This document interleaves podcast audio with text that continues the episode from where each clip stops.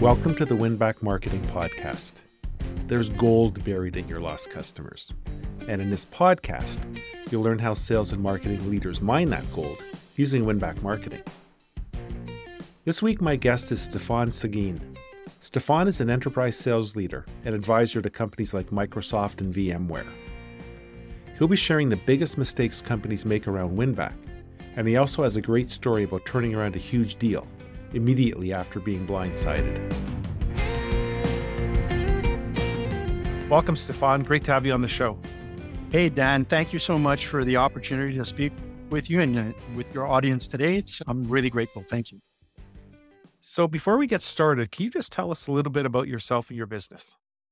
Sure, definitely. From Montreal, Canada. Been in sales pretty much my entire professional career, which is 25 years. Avid sportsman, love the great outdoors, love the hunting and the fishing, but also I love hockey. And definitely in terms of the business itself, I've worked for corporations like IBM, like Lenovo, HPE, both Canada, spent most of my time in Canada and the US, covered very large corporate accounts up to Fortune 500 accounts to large public sector accounts and everything in between. And I've been doing that now for, like I said before, about 25 years. And in 2020 decided to open my own business and it's a consulting sales consulting and sales coaching business. So i've been there since and i'm truly enjoying it.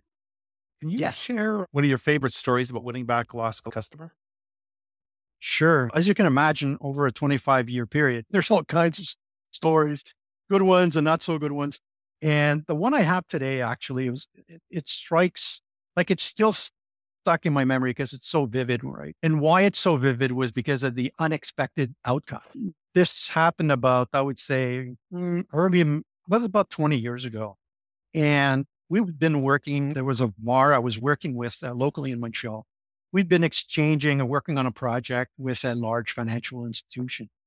And we were just going back and forth on this one. And you know, nine months later, we come to uh, a meeting request from the customer, and we we end up just going into their office downtown. We're sitting at their in the conference room, and at the time, I expected to have the IT director, the CTO, as well as the CFO present. And lo and behold, surprise, only the CFO was there, and he had this kind of strange look and body language. And I'm saying, oh, this doesn't sound good. It doesn't look good either. I'm sure you've been there before, right? So he goes about and says, Great guys, thank you for coming. I'm here to tell you that essentially, first of all, you're 15% too expensive. And based on the information I'm getting from sources, that what you're proposing is not top of the line. And we're replacing gear that's the entire environment that's five years old. We want to get something that's going to be the best of the best. And at that point, I'm saying, what just happened, right? Like my eyes just glazed over. What the heck is this? And I look over at my account exec that's at the VAR, and he's just like totally flabbergasted. I think he was about to have a heart attack. so I turn around and I'm saying, okay, look, this is, we got to go for broke here because if we don't, it's for sure we're going to lose this deal. So I turn around, I look at the CFO and I said, you know what? I think you're right. I think this is what you should do. I think you should go with our competitor. And now he's told totally taken aback. As he's expecting a big fight. What are you right. talking about? This, that, and the other thing. And I said, Yeah, you're right. I think you should go with a competitor. So now there's a silence in the room, like you could have heard a pin drop, right?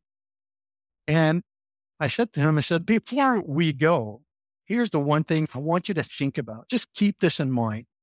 We all know that the environment that we're building for you is to run several things within the bank but specifically month end reports and quarterly reports, correct?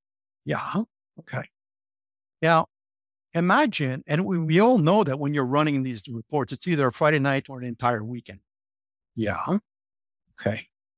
I said, now I'm just going to paint a picture for you. And I want you to, before you answer, just look at this. I said, imagine now this happens on a Friday night and your entire system goes down, your entire infrastructure goes down.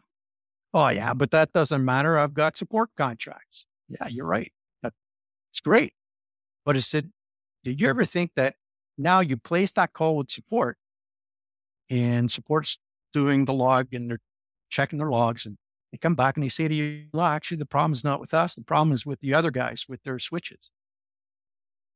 Is So you start panicking, right? You Call the other guys, you call us on the switches. You say the servers are down and it's caused by your switches.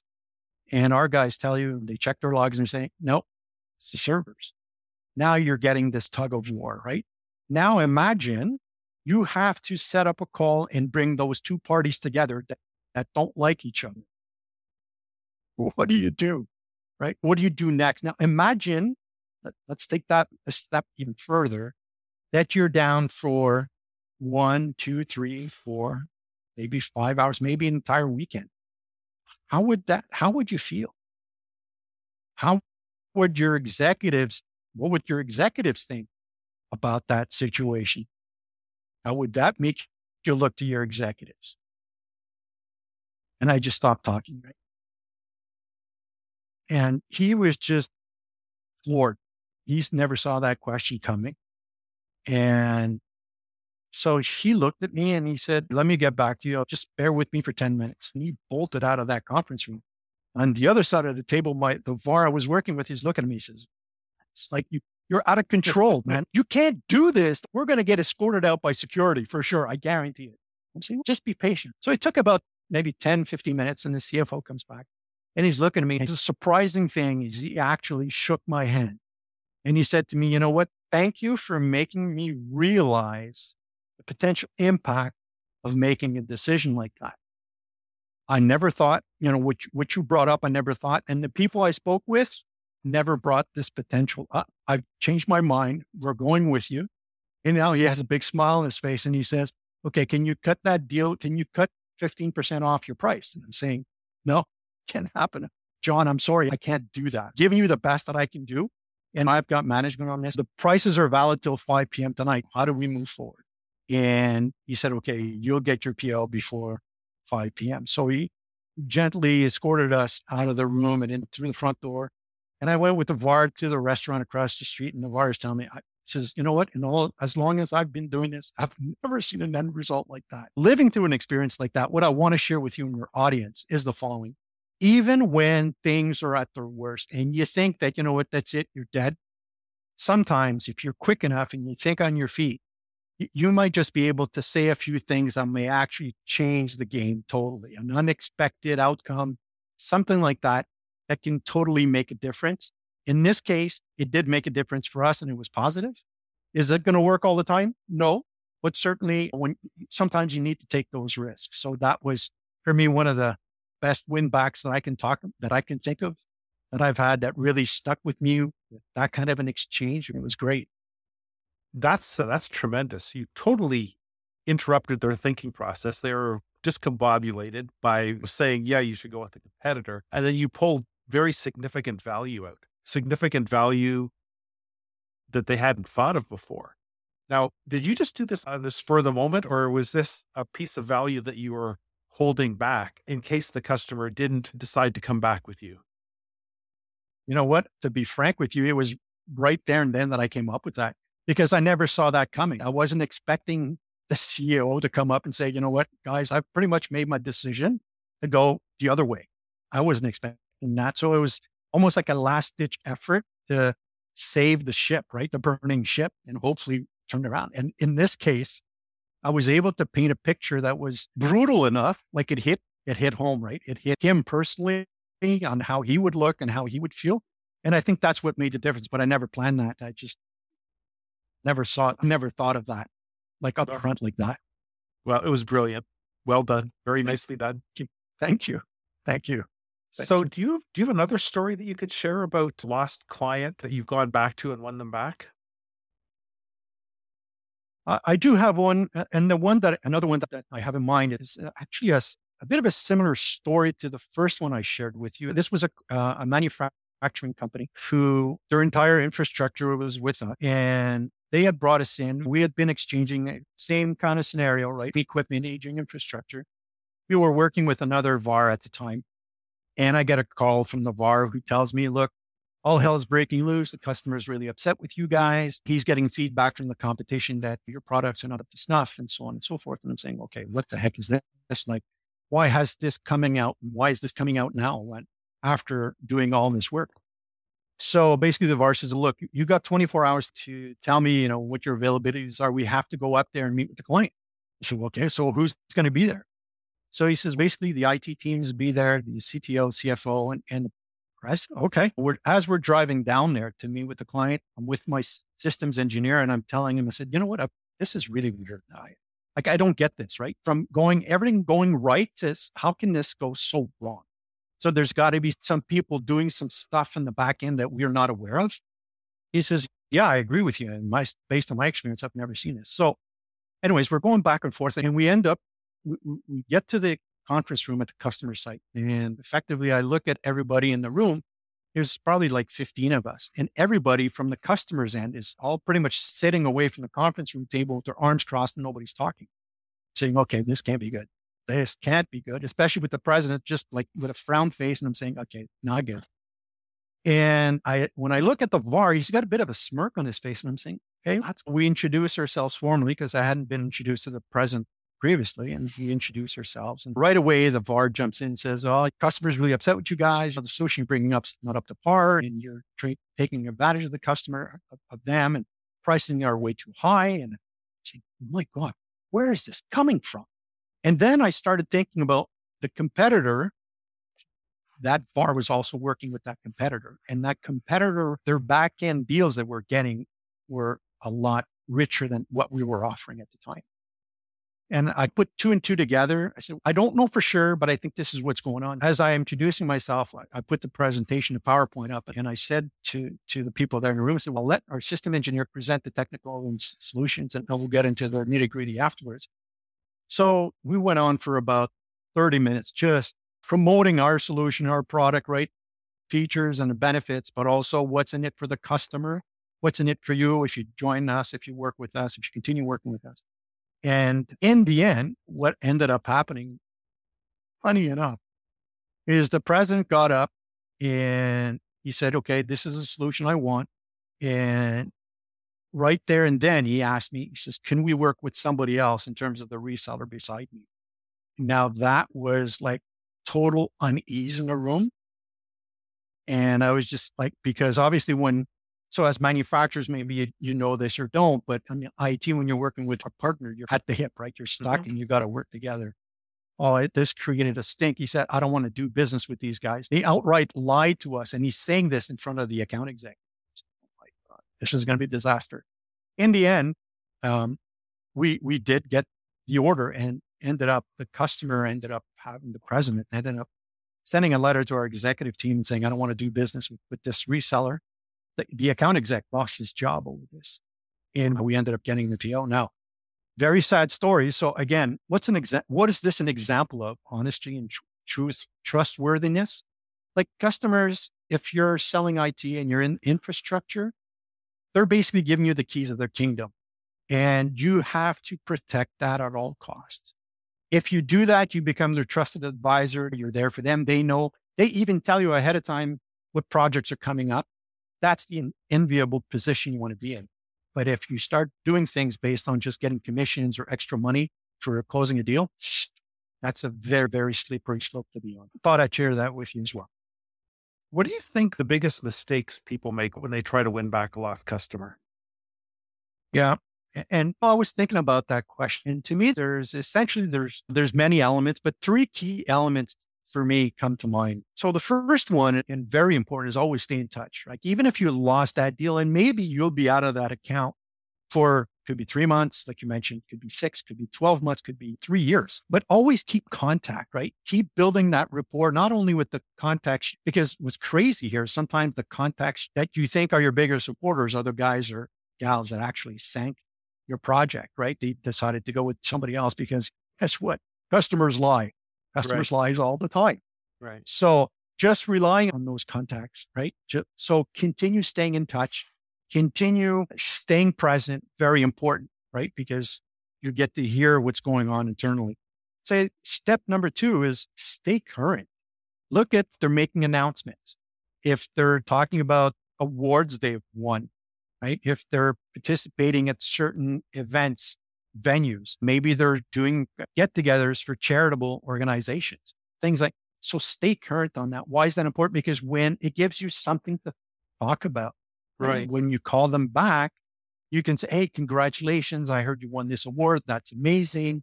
Like, how is that impacting? You can build a great conversational piece that's not just about you and selling something. It's about them and, you know, what they're contributing to community. So I think that's a key element. Also continue building your network, right? Because over time, as we know, a lot of organizations, people kind of person you may be working with may have gotten promoted to another role where you're not exchanging with them, but they do know you because they've done business with you. So I would say that is key to continue building those key relationships and also finding out who the newbies are, who the new people are, what their roles and responsibilities are. And it's also a great way to find out as part of your sales process is who are the influencers that are not identified as influencers. These are people that could have a direct access to a president or a VP, right? Or a CFO that can actually help you or sink you.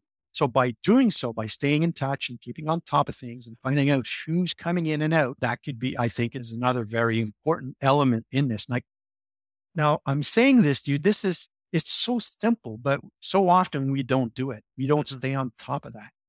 So you can imagine imagine now if you take back, if you look back at some of these accounts and you actually did that, where would you be? If you did that three months ago, where would you be today? If you did that a year ago, three years ago, where would that take you? Where would that take your business? How would you have grown because of it? Right. All in part with your win back, right? Part of the win back strategy, definitely. So another benefit to win back, uh, you've already developed relationships, so that's got to save you time. Actually, do you find that like when you're winning back a lost customer, do you find that faster than getting a new client or slower because you've got those relationships in place? If you did a great job, I'm sure that would help you.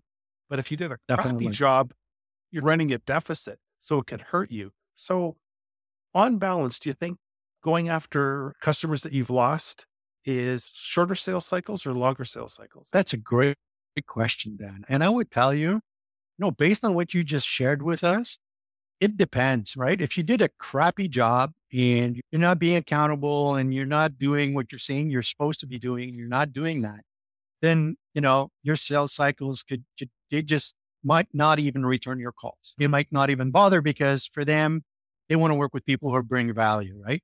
And they have so many people to choose from. You're not the only gig in town. So mm-hmm. therefore, mm-hmm. if you've done a crappy job on your follow-ups and you're upset with them because they didn't select you last time, then I think it's a lost cause and you're wasting your time, move on to another customer.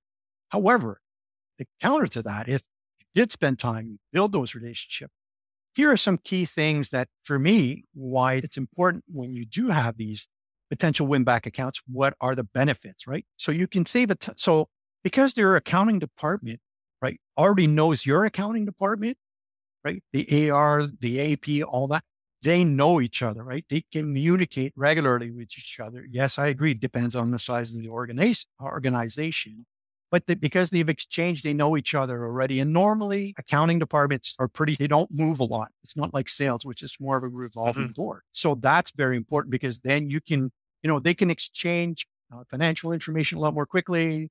They know the processes, they know who the contacts are. If there's a problem on one side or the other, a lot easier to get things done. So that's a big benefit. Secondly, I would say it's faster because they actually, your customer, that previous customer knows your sales process. They know the flow. If they send you a PO, they know that it might take you 24 hours, 48 hours to get a PO and an order through. So therefore, if they're in a rush to get things done, they know that they can count on you. If they send that out 24, 48 hours, boom, it's done. It's on order and they're already getting tracking numbers. Very efficient. And that, if you save customer time, brings in incredible value. I would say another benefit is um, and most people don't leverage this. And I'm, it strikes me as crazy. And that is leveraging credit terms. If you've worked with these customers previously for a year, two years, mm-hmm. three years, they've built a solid reputation with you. More than likely, your company's given them credit terms. A lot of the times we don't leverage that to its full potential where we could go back and say, oh, by the way, as you're building that relationship, guys, you still have credit line with us of 100 grand, 200 grand, a million dollars. It's easy to do business with us. And if you need to place an order, if you need to get something from us, just you can send a PO and like within 24 hours, you get the tracking number. and you've got the credit terms already set up. We don't have to go through that whole process again. So that again saves time. And a lot of times, especially if customers, clients, contacts have changed, they may not be aware of that. And we don't often enough talk about that. And that's an extremely important tool, right? Yeah. Executives, oft- oftentimes the executive teams know each other. So if you need to escalate a project, you need to escalate a deal, you need to push the, a project through, executives love talking to each other. So if you already have those past relationships and the executives are still there, perfect opportunity to leverage those relationships to get things going a lot faster, right? And escalate, escalate even decisions. Right? Key. I think it, it's so important. And more importantly, is if you leverage all these elements, the fifth one is you can close bigger deals faster, more profitably, and you shorten your sales cycle in a big way. Those are fantastic points. They know you, you know them. I remember one of the first big deals I ever did. We had this massive contract because they didn't know us. They didn't know how we would act after the contract right. was signed. After a year, they knew me, they knew my head of sales, they knew our head of operations, and they knew we always went above and beyond every time we could. So it was nothing to renew the contract after the first year. And, and there's all that stuff that you talked about. We know their executive team, they know us, they trust us. We're not unknown quantities. Is there anything I forgot to ask or that you'd like to share?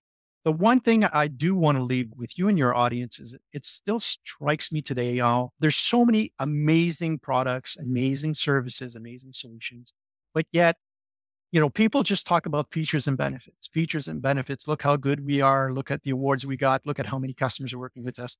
But in the end, very few actually can say to their customers, what's in it for you? And I think if more people did that and wrapped around the right message around that, which is something I do on a regular basis, your close rates are going to go way up. Their interest is going to go. I mean, it, if you want to cut through the noise, it's the best way to do it. What's in it for the end customer? What are they going to get out of it? because we often get too focused on what's in it for me and my commission or whatever, what's in it for my business. But ask yourself in the messaging, what's in it for the customer? And I would tell you, very few and seldom actually are able to do that. So I want to leave that with you and your audience. That's a great final thought. So right. if anyone would like to learn more about you or get in contact, what would they do? The best way to do that is through LinkedIn at this time. So it's linkedin.com slash I N as in Nancy slash Stephane. So that's S T E P H A N E hyphen Seguin. It's S E G as in George, U I N as in Nancy.